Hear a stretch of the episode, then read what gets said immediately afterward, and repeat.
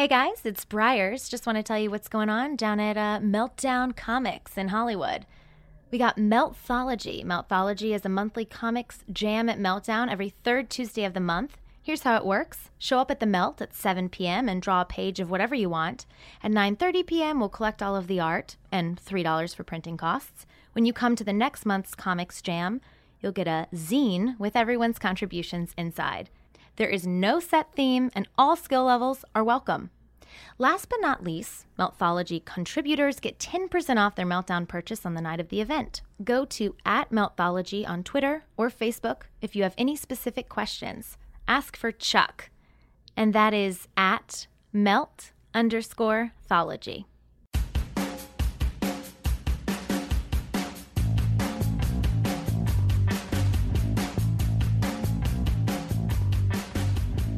Hello and welcome to Pod Sequentialism. I am your host, Matt Kennedy, and this is sort of a special show. Um, you may have um, recently heard my appearances on Kevin Smith's Fatman on Batman, and uh, we've done a video podcast, which will probably be up by the time that this this particular uh, show airs. And so, um, what we talked about is an artifact that I came across, a preliminary page from the late 1930s that may help to credit uh, the artist Jerry Robinson with the creation of the Joker, which is something that he had always maintained. And um, as we spoke about with Kevin Smith on his show, um, the way that this all came about is is kind of amazing. And I figured it would be a good idea at this point to really dive headlong into it and let everybody know exactly um, how I came across the page and what kind of research we did to arrive at this at this possibility that not only did Jerry Robinson, who has long been credited even by Bob Kane with creating Robin, um, possibly also um, the creator of the Joker, and um, I think we're just going to dive headlong into this. So, um, first of all, I think it's important to talk about uh, how this came about. And this podcast, Pod Sequentialism, uh, grew out of a exhibition that I had put together called Pop Sequentialism at La Luz de Jesus Gallery back in May of 2011. It was at the time the first uh, survey show of modern comic book art. In other words, it wasn't a, a show that revolved around a specific character or um, one artist. Instead, it embraced uh, what I felt to be the most important um, collaborations of artist and writer and inker uh, of the past 25 years, um, now kind of collectively known as the Dark Ages, also known as the Modern Age.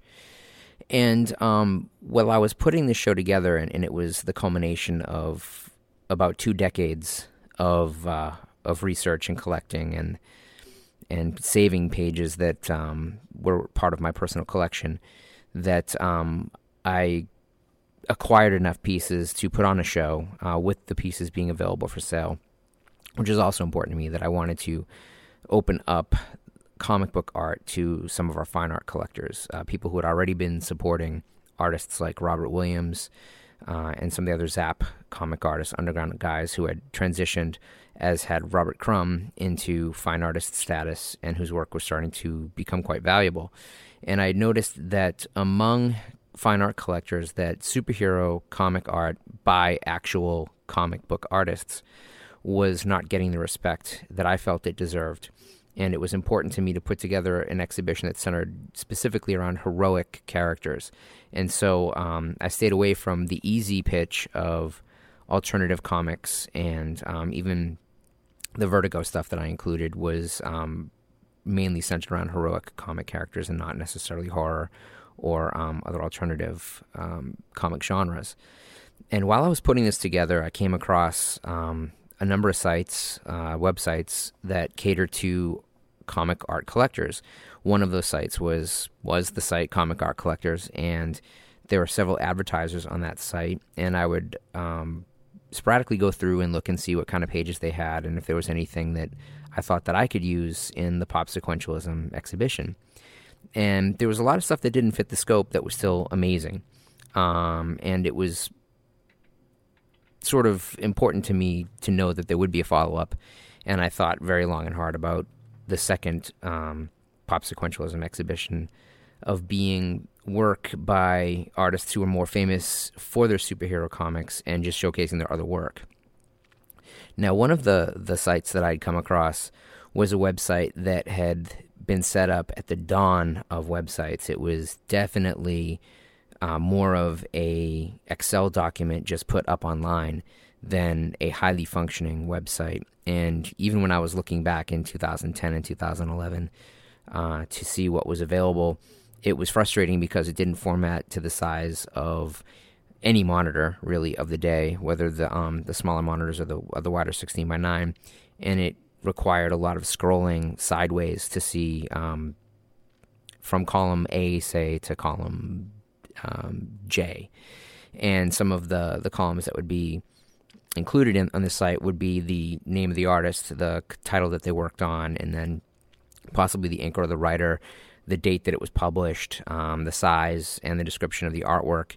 And then in the final uh, column would be the price if it was available. And what was very frustrating about this particular uh, website is that the majority of the pages that he had listed were not for sale. And so I could see many people perhaps visiting the site. Um, he did advertise on Comic Art Fans and um, coming across the pages that he had and becoming so frustrated after looking at page after page that they might have wanted to purchase and um, finding that they were not for sale but listed, that they would just go away. And I, I credit that difficult to maneuver um, HTML or or website with um, with the availability of the pages that I was able to to purchase from him. And I sort of dedicated an entire day and a half. There was a day where um, my girlfriend at the time was out of town and I was uh, kind of laid up ill and figured I was going to spend the next day and a half fighting a cold or the flu and just going through absolutely every listing on this guy's page. And about a day into it, I I found I was going to go from uh, left to right instead of going from the pages that I, I wanted and seeing if they were available. I would just scroll down and see what was available, and if I saw a price, I would scroll to the left and and see um, what it was and if it was something I was interested in, and then I would open it up and look at it because there were links to to artwork. So there was a lot of scanned artwork on the site, and I imagine um, when he had, had set this up that scanning those images probably occupied a lot of bandwidth, and that may have contributed to why he was reluctant to either add or take stuff down. Um, but one thing I did come across in going down from top to bottom on this on this website, when I came to you for unknown, there was listing for unknown artist. I came across a couple of uh, very early Batman uh, pages. Um, and among them, in this unknown, um, when I did click on it, and they were they were very expensive, as I recall. One was three hundred fifty dollars, one was maybe four hundred, and one was seven fifty, and it was double sided. And they were listed as preliminary pages, and they were credited to, I believe, Batman number ten. And when I looked at them, um, I could see that they were preliminary pages, but they were inked, which is very, very uncommon, um, almost for any preliminary pages, but especially for, for preliminary pages of that era. And since they were credited as being Batman number 10, I knew that the penciler on Batman number 10 had been Jerry Robinson. And when I opened up the images that accompanied the, the listing on, on this website, he did have it credited to George Roussos um, as inker and Jerry Robinson as penciler. And when I further got into looking at the pages, I, I, I noticed something that would become the spark that ignited this very uh, long journey that I've been on with these with these particular pages. I did address them um, previously in, in the the pop sequentialism blog, and am going to post a much longer blog which will have the images in it as well. So by the time you listen to this, um, you can go to the Pop Sequentialism blog and pull up um, the um, you know who really created the Joker um, entry, and it will have the images of the pages, and you can you can look at them yourselves, and you can um, arrive at whatever opinion you'll have of them, and hopefully this information will help to bolster whatever opinion you have. But what I noticed is that uh, these pages were the the origin of Robin, and when I did a little research, I realized that it was Batman number 11 that was the retelling of Robin's origin, not number 10. And um, when I opened up the images, I could see that it was the death of the, the Flying Graysons. But on the back of the page was something that does not appear in either the original origin of the character of Robin or in, in the retelling of the story. And it's something that doesn't may not seem like much on the surface, and in um, prima facie um, argument might not seem to hold much water. But when you compare it to the other information that we have about the time and about the characters, it becomes very important. And it was a clown that um, there are characters, these gangsters, and one of them um, is speaking to the clown, calls him boss. They refer to Batman being uh, on site, and there's several panels that have this this clown character. And the clown is um, very much a circus clown, but also very much in the style of a harlequin that you might have expected to find in a deck of playing cards in the 1930s. And um, playing cards have evolved. Um, even the bicycle decks, which are considered classic card decks, their jokers have evolved over the years. And in the 1930s, the um, the cards that one might be playing if they were tournament players or, or bridge players might be a little bit different than the ones that we have today. And the Harlequins that were on those cards are much more in line with, um, if anybody has ever seen them, there is a, a very famous um, drawing by Jerry Robinson from 1939 of a Joker playing card and uh, it's been exhibited in several classic comic art exhibitions. It was, uh, I believe, originally exhibited in um, an exhibition of Jerry's still life um, cartoons in the uh, the late '60s, and um, that strip was something that Jerry won a Reuben Award for. We'll talk a little bit more about that um, a little bit later in this program. But the appearance of a clown um, in the circus origin of Robin is important because of its absence. Clowns would have been around. They would have absolutely have been around at the time uh, in, in, any circus where um, acrobats were performing, but they were never drawn into the story. If you go back and look at those those early Batman comics, this particular character and any clown really is absent from that origin story. Um, and this became very fascinating to me because I immediately thought, well, hey, you know, maybe this guy who we know was the creator of Robin, or at least the co creator of Robin, um, and who had claimed um, over the years to have been the creator or co creator of the Joker, um, maybe he thought of them at the same time and held back on one to bring back later or or something to that effect. And that was complete speculation on my part. And before I started to dig into this it was what I was thinking of you know kind of at the forefront of why it was important that I acquire these pages. And so what I did is I became very excited at seeing these and I was worried immediately that they weren't available because this site looked incredibly out of date and possibly that it, it was not something that he maintained an accuracy of his archive but um, there were three of these preliminary pages. Um, I thought that perhaps if I bought all three, that he might say no, that, that none of them were available. So I chose uh, the one that I absolutely wanted, which was that double sided page, and another page which had Robin, prom- Robin prominently figured on it. Robin is one of my favorite characters, has always been one of my favorite comic book characters, and I always felt that uh, Robin was a possibility for any young boy that um, not too many of us were born millionaires or billionaires. Uh, none of us were born on other planets and um, came here as alien babies. And um, none of us, as far as I know, are superpowered mutants. But that a regular boy trained by a professional could become a you know a costume vigilante, and that also the idea of the Robin character is that we all start out as as boys and we we graduate into manhood, trying to escape the shadow of our fathers, which is the Dick Grayson story of, of Robin um, constantly trying to escape the shadow of Batman. And so um, I had a particular interest in, in the character, and, and therefore it was also important that I have in my collection, my personal collection, a drawing of Robin by the man who had created Robin.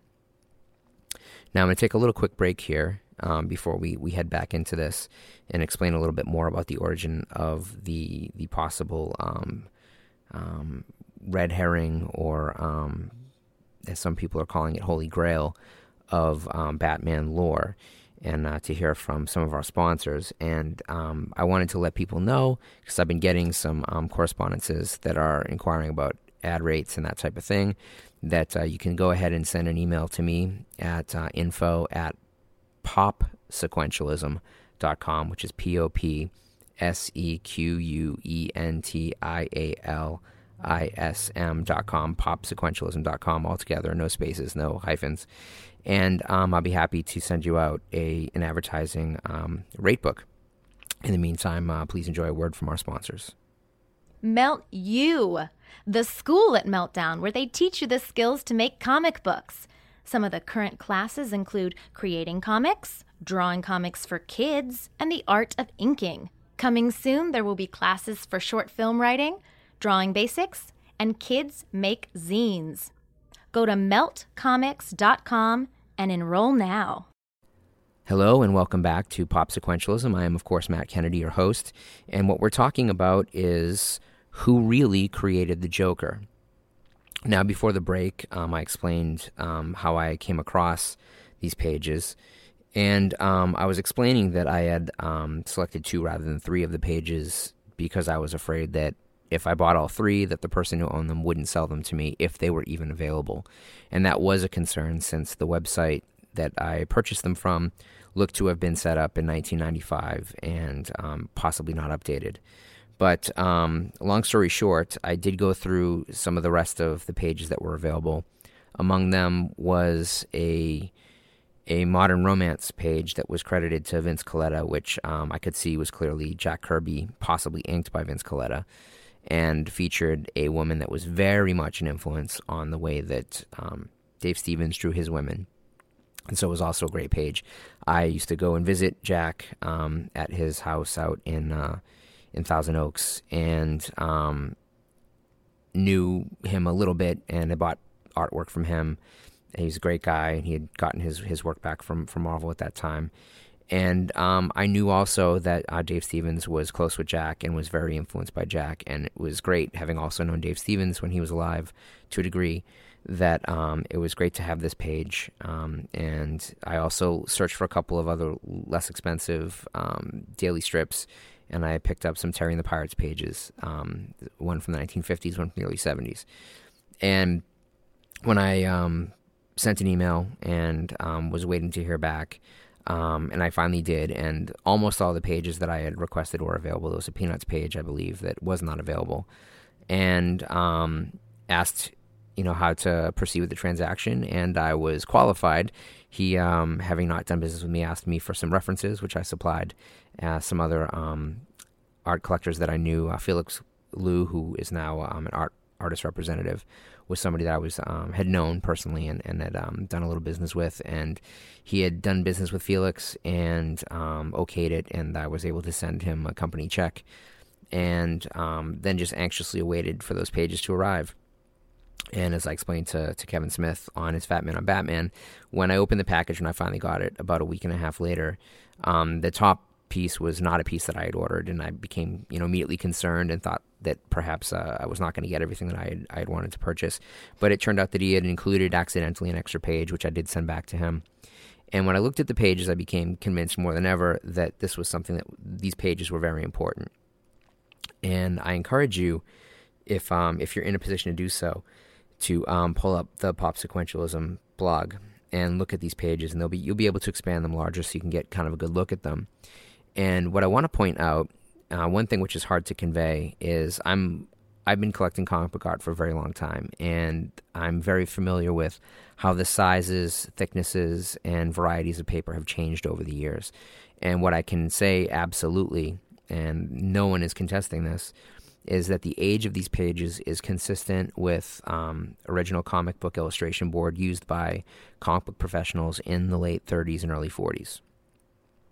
Um, what I can also tell you is that the degree of wear on them um, is consistent with a paper that is that old.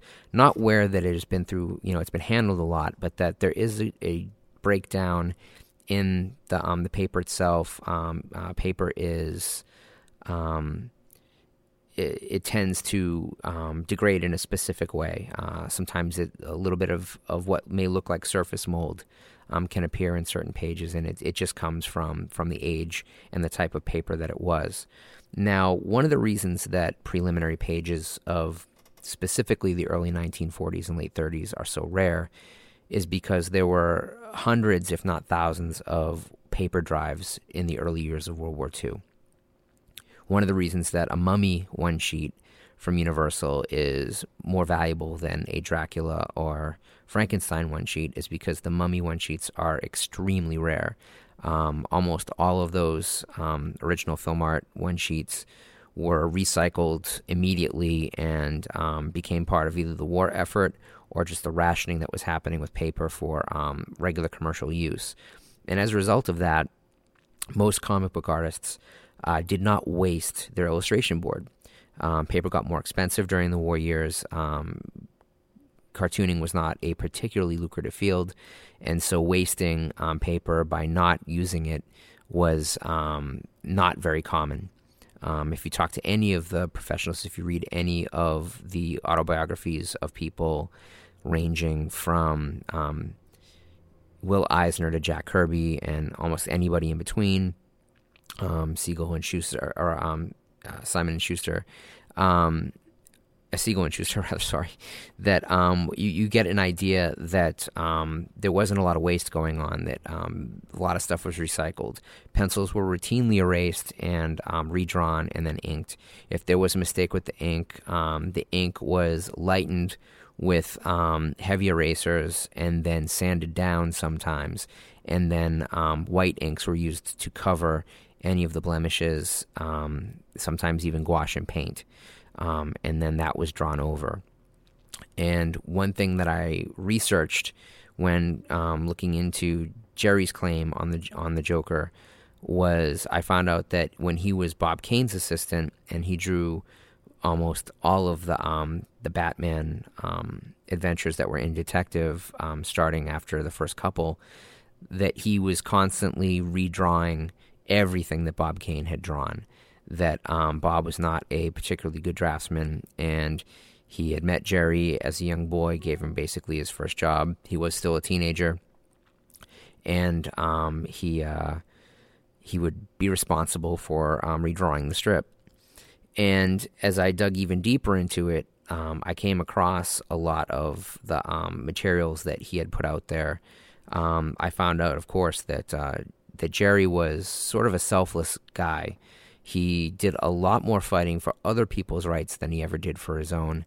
Um, he was responsible for getting um, Bill Finger more credit as the co-creator of Batman and as the um, the primary creator of the Joker, which was something that Bob Kane denied for years and finally relented in the 1990s, which was about two decades after Bill Finger's death. And so, um, if you talk to anybody who worked with Jerry, you uh, get a picture that he wasn't a braggart, that he never claimed to um, to do anything that he hadn't done, and was actually the opposite, um, much more likely to um, not say anything on his own behalf than to um, than to try and give other people in his orbit credit. And um, people who are familiar with some of the, the great comic artists and personalities who have fought for creators' rights over the years may know that um, Jerry and Neal Adams were central to getting uh, Superman's creators credit um, for Superman as the 1970s Christopher Reeve movie was in production. And it was a midnight phone call from Jerry to the um, the Warner Brothers lawyers that actually sealed that deal and got them credit and got them insurance, which is what they're actually really fighting for. Um, the idea of a life beyond um, for um, as far as royalties and that type of thing was was much less common even in the 1970s, but definitely wasn't an issue at all in the 1940s.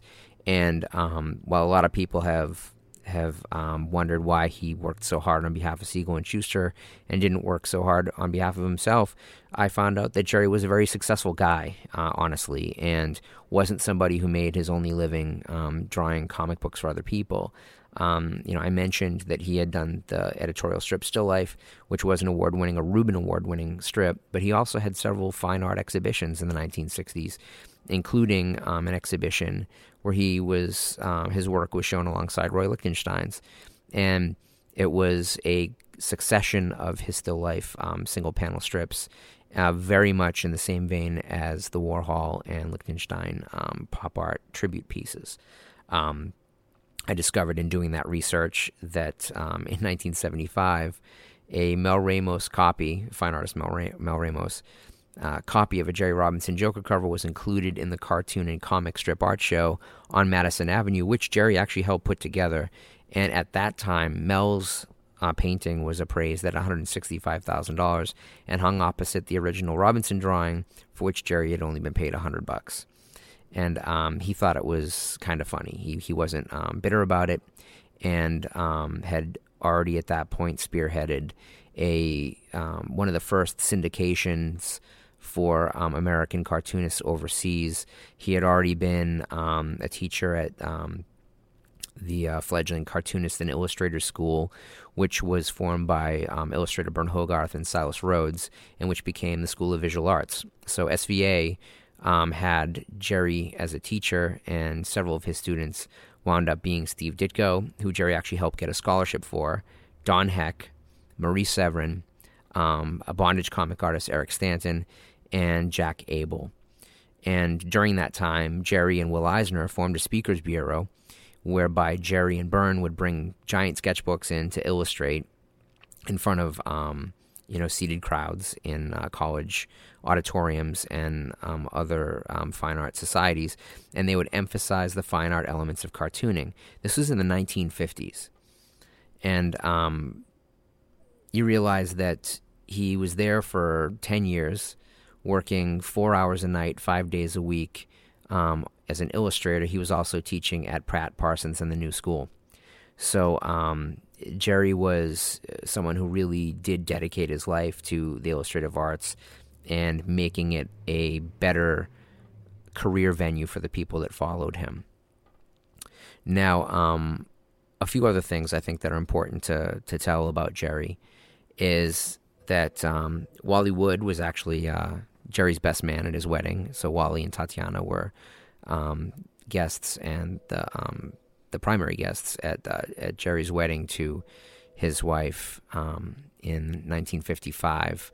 Uh, his wife's name was Gro, and um, she was also a lecturer, um, worked in um, the medical and psychiatric field.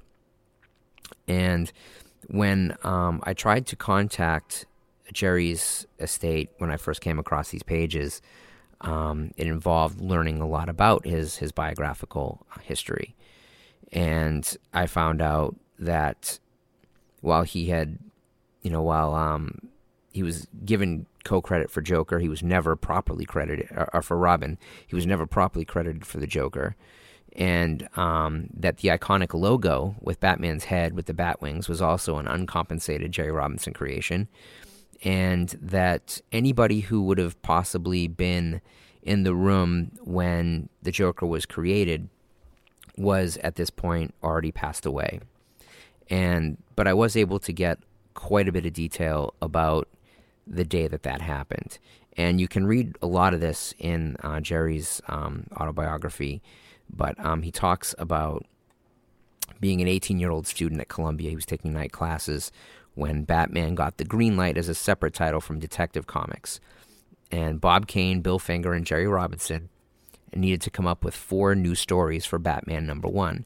Um, Superman had recently transitioned from a character in Action Comics to his own comic, was a huge success, and um, DC National Publications were um, in a position to expand that line because they were doing so well with it, and Batman was the natural um, next um, superhero character.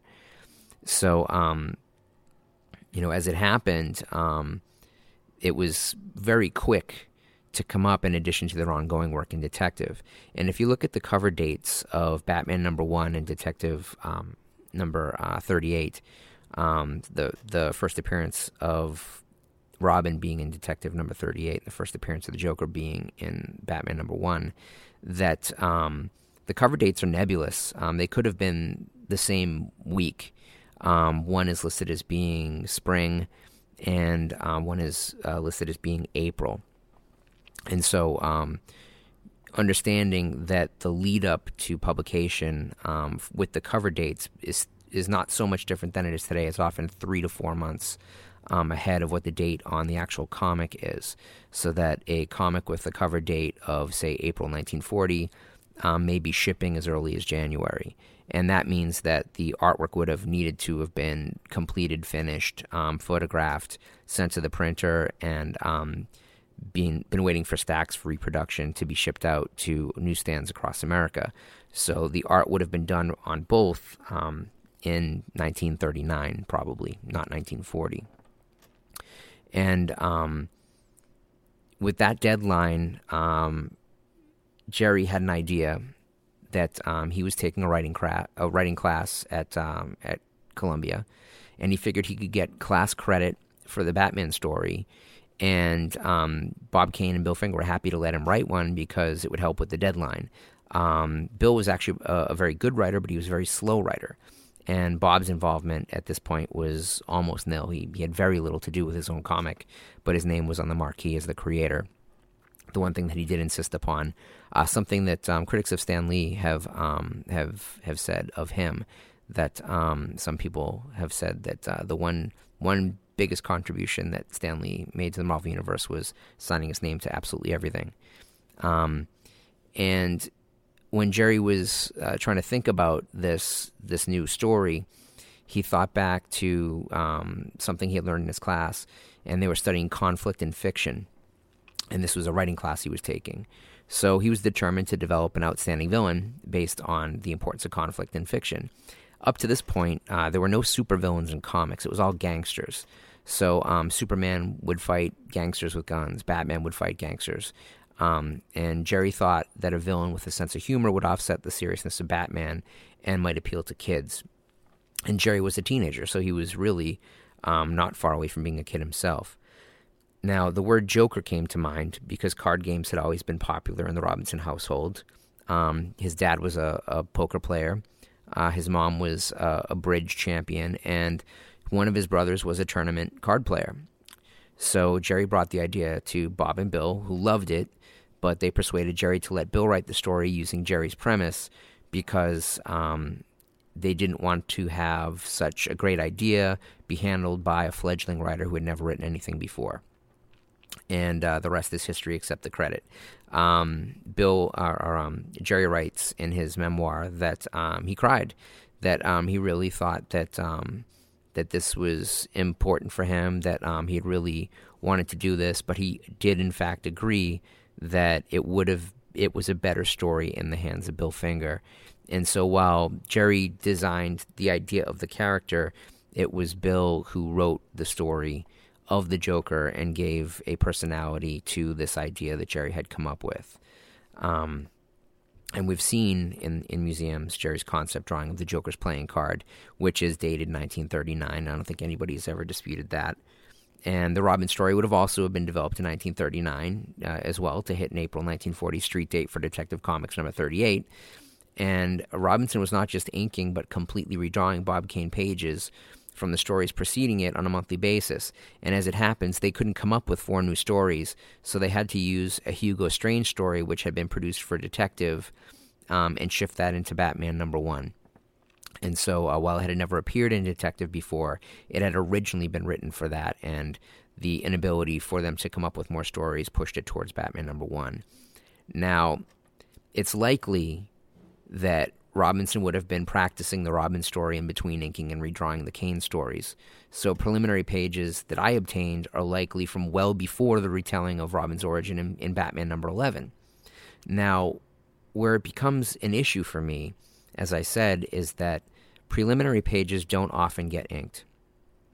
And since on the front side of the um, the page that has the clown on the back of it, um, that's a standard comic book layout. It's three rows, um, pretty much two or three boxes per row, as you would expect in any comic book of, of the era. Um, the backside, which has the clown drawn into it, has an extra penciled in um, vertical row um, or sorry, horizontal row that would never have seen publication, and um, and also it being drawn on the back of the page, um, having the other side inked, as you can see in, in the in the pictures that I'll, I've presented on on the blog. Um, it, it's strange that um, one or two of these panels are identical to the panels that did appear later in Batman number 11. So if you had these panels already done, and since these guys were often behind schedule, why didn't they just draw out the rest of that page? Why did they ink this page and then do nothing with it? It's always been a strange notion to me, unless they decided to ink it so that it wouldn't get erased and that the page wouldn't get discarded. And a lot of people who have um, bought into the the Bob Kane um, telling of Batman history, and and Bob has had to change his telling of history a, a couple of times to accommodate for the fact that um, there were witnesses around that gave credit to other people, and at a certain point, Bob had to um, offer up credit to at least Bill Finger. Um, it's it's strange that he said that it came from Conrad Veidt, the man who laughs. Um, and if you look at the characters, absolutely, the Joker that we know today um, is has a very strong resemblance to Conrad Veidt's character in The Man Who Laughs. But in 1939, 1940, The Man would not have been playing in any movie theater uh, in the area at all. There was no television. Um, we do know that Bill Finger and Jerry Robinson were very big film buffs. And after a conversation between the two, it's very possible that that character would have evolved. But um, it was Jerry Robinson's dad who owned a movie theater. Jerry's dad owned the first movie theater in Trenton, New Jersey. And Jerry was exposed to Murnau and other German expressionist cinema that helped mold the dark shadows of the early Batman comics. And Jerry considered Bill Finger a mentor who deepened his appreciation of expressionist cinema because they had a, a, a language that they both shared, both being fans of of film. And if you combine these these recollections, and um, you know, I don't want to dismiss George Roussos here because George Roussos was brought in to assist Jerry Robinson on Batman um, after issue number two, I believe, and he was brought in as an assistant to help out Jerry. And George's recollection of Robinson's Joker was more of a Harlequin character than the Conrad Veidt man who laughs that we all know. And George also recalled that Jerry was a late sleeper in the early days from balancing his classes at Columbia and drawing comics into the wee hours. So um, when you sew all this information together and you realize that um, you got a, a kid, an 18 year old kid who's going to college and balancing a life and multiple jobs to make ends meet, um, and and not getting necessarily ahead of his deadlines, and you've got a writer who's delivering his scripts late, and you've got a creator who doesn't really contribute much to the um, to the um, the character or the comics.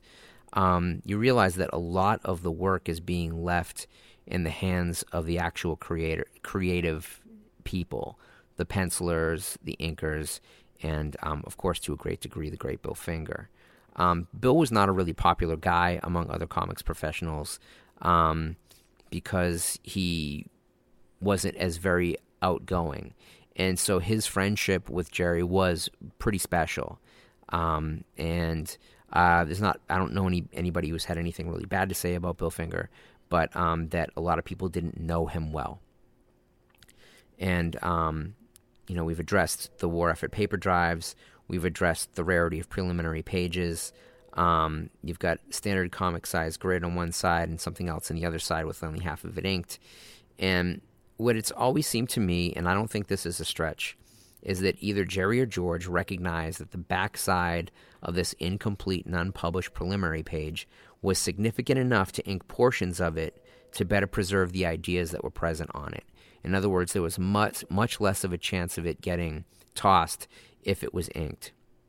Much less of a chance of someone pulling a a page out of a collection of illustration boards, erasing the pencils, and starting over from scratch, which was something that happened at virtually every um, comic book production house at the time.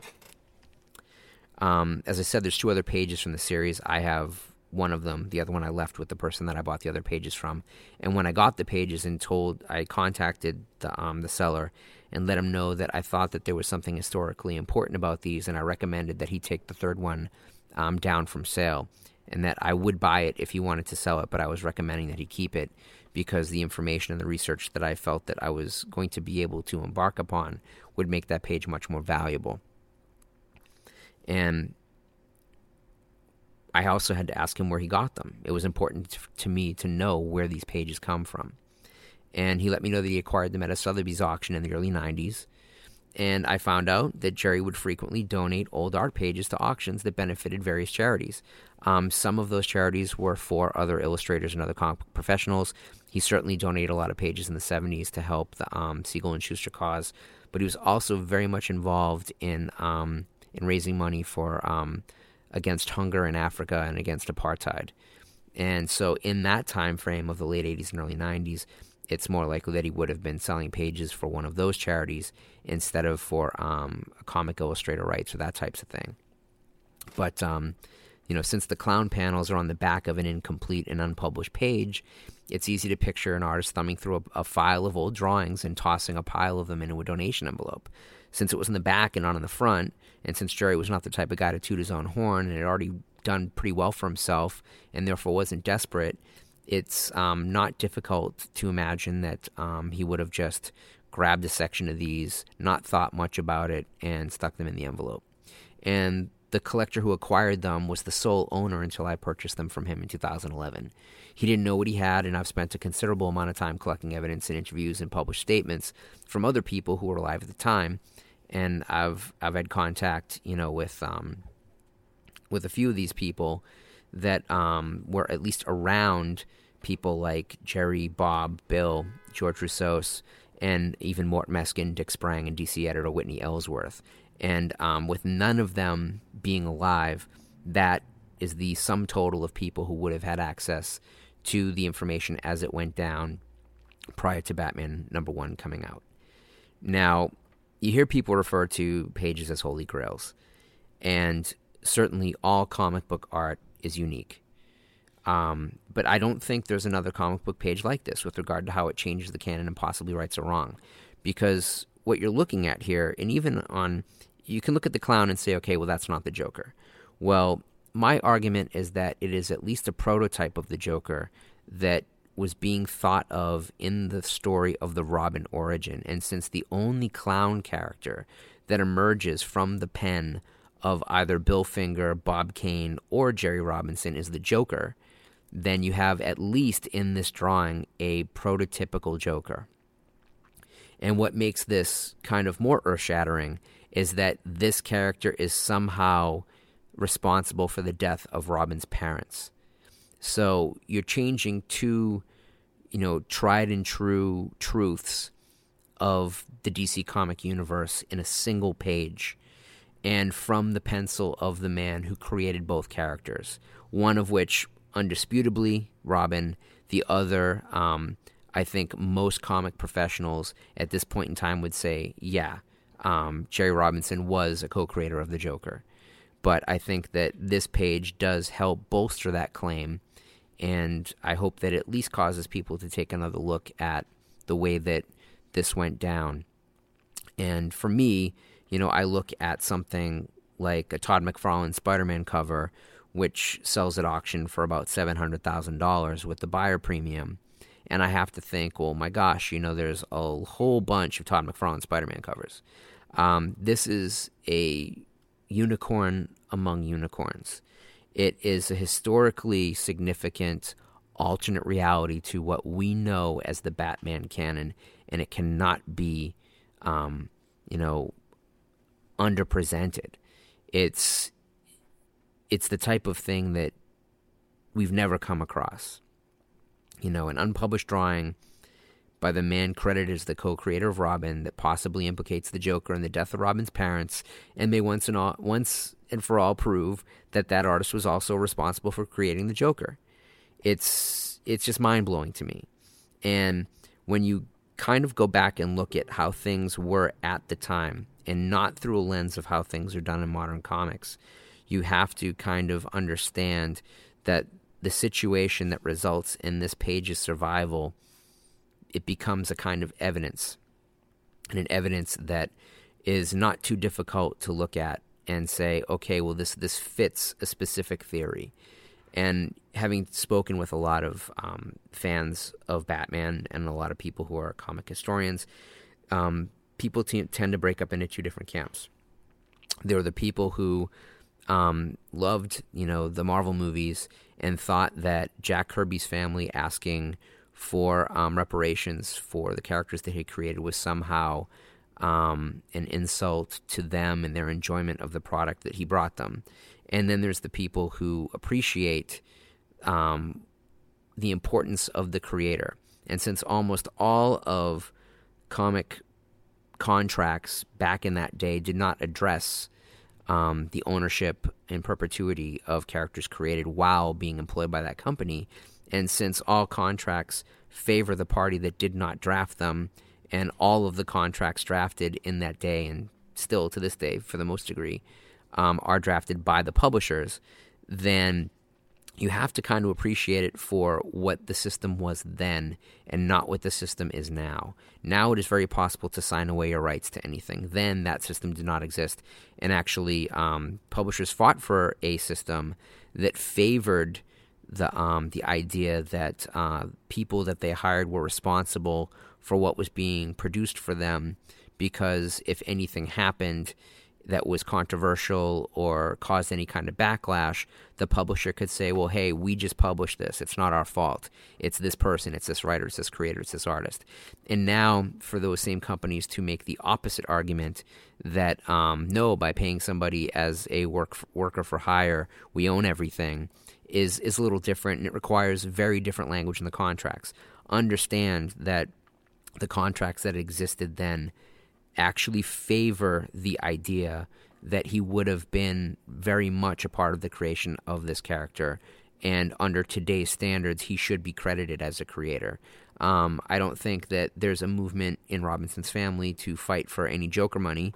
And um, at this point, I think that they would just be happy if someone said, "Yeah, you know what? We know he he created the character, or he helped create the character, and um, you know it'd be nice to see his name in the products in the movies." Uh, just as it was absolutely wonderful to sit in a dark movie theater and see based on characters created by Jack Kirby in the last Avengers movie. Um, basically, brought tears to my eyes, made me almost speechless. I'd love to see that happen for Jerry Robinson. I don't think it's going to happen in time for Suicide Squad, but I hope that it does happen at a certain point whenever they use the Joker character. And, um, you know, without beating the point home, I read a while back that someone had x rayed the Mona Lisa and there was a Da Vinci self portrait underneath it. To me, this is like x raying the Mona Lisa and finding a photograph not a drawing of Michelangelo underneath it, or maybe even Dali winking, because it's that ground shaking to me. It's a piece of real art with real world ramifications. And, you know, I invite everybody to go to, you know, the Pop Sequentialism blog to look at the images and piece it together for themselves. Again, I want to I want to stress that the the clown is very much in the style of a harlequin, which is exactly how George Roussos publicly described Robinson's creation of the Joker. And the absence of a clown in the retelling of that origin story would seem to signal that somebody at DC, whether it's Bob Kane or whether it's um, editor Whitney Ellsworth, um, made the conscious decision in retelling the Robin story to take a clown the clown out. And whether they did so because they felt like this would give too much credence to this teenage kid that worked for Bob Kane, or um, whether they were um, worried that it would expose this um, alternate origin for a character that they at that point already had a different direction for, is anybody's guess.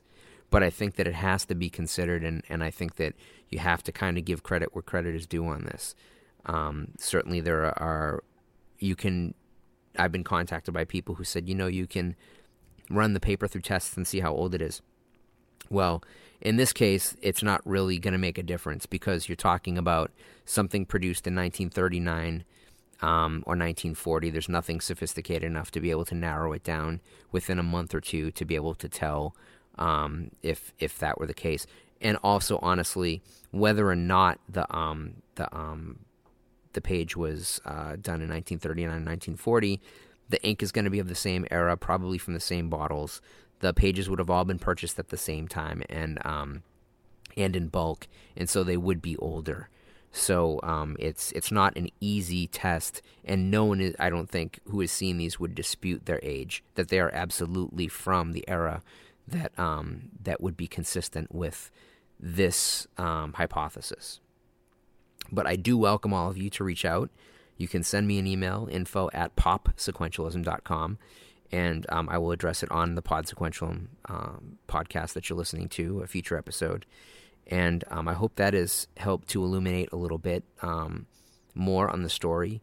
Um, we've covered it a couple times now with, with Kevin Smith on his Fatman on Batman, and I felt like it was important to dedicate just an entire um, segment to it here on, on this show to give a little bit more deep background on um, on how this came into my possession, um, what my initial thoughts were, and how it's proceeding. And to me, I feel like this page is too important to stay in my collection, that it should be in a museum. Um, and you know, I I did buy the extra page knowing that if this one page were something that I couldn't hang on to, that I at least had this other page from Jerry Robinson with Robin on it, which was very important to me. So, um, you know, it's it's as a as a collector, I've had to let a lot of a lot of things go to go into other more important collections. Um, and I understand that that's important to grow the hobby. As a gallerist, I know that it's important not to um, not to buy pieces that are on the walls until people, um, other important collectors, have a shot at them. Otherwise, the sales are bogus. Uh, it's not a practice I, I, engage in. And as I said, more importantly, you have to bring um, the right type of collectors to the hobby to elevate the art form for everybody. And as an advocate of sequential art as a legitimate fine art form, I feel like this piece should be hanging on a wall next to a Rothko and next to a Dali or next to some other incredible fine art. And I think that's a, a good place to leave off. Um, I hope you've enjoyed uh, digging into this mystery inside an enigma in a riddle. And um, until next time, I am your host, Matt Kennedy. You have been listening to Pod Sequentialism.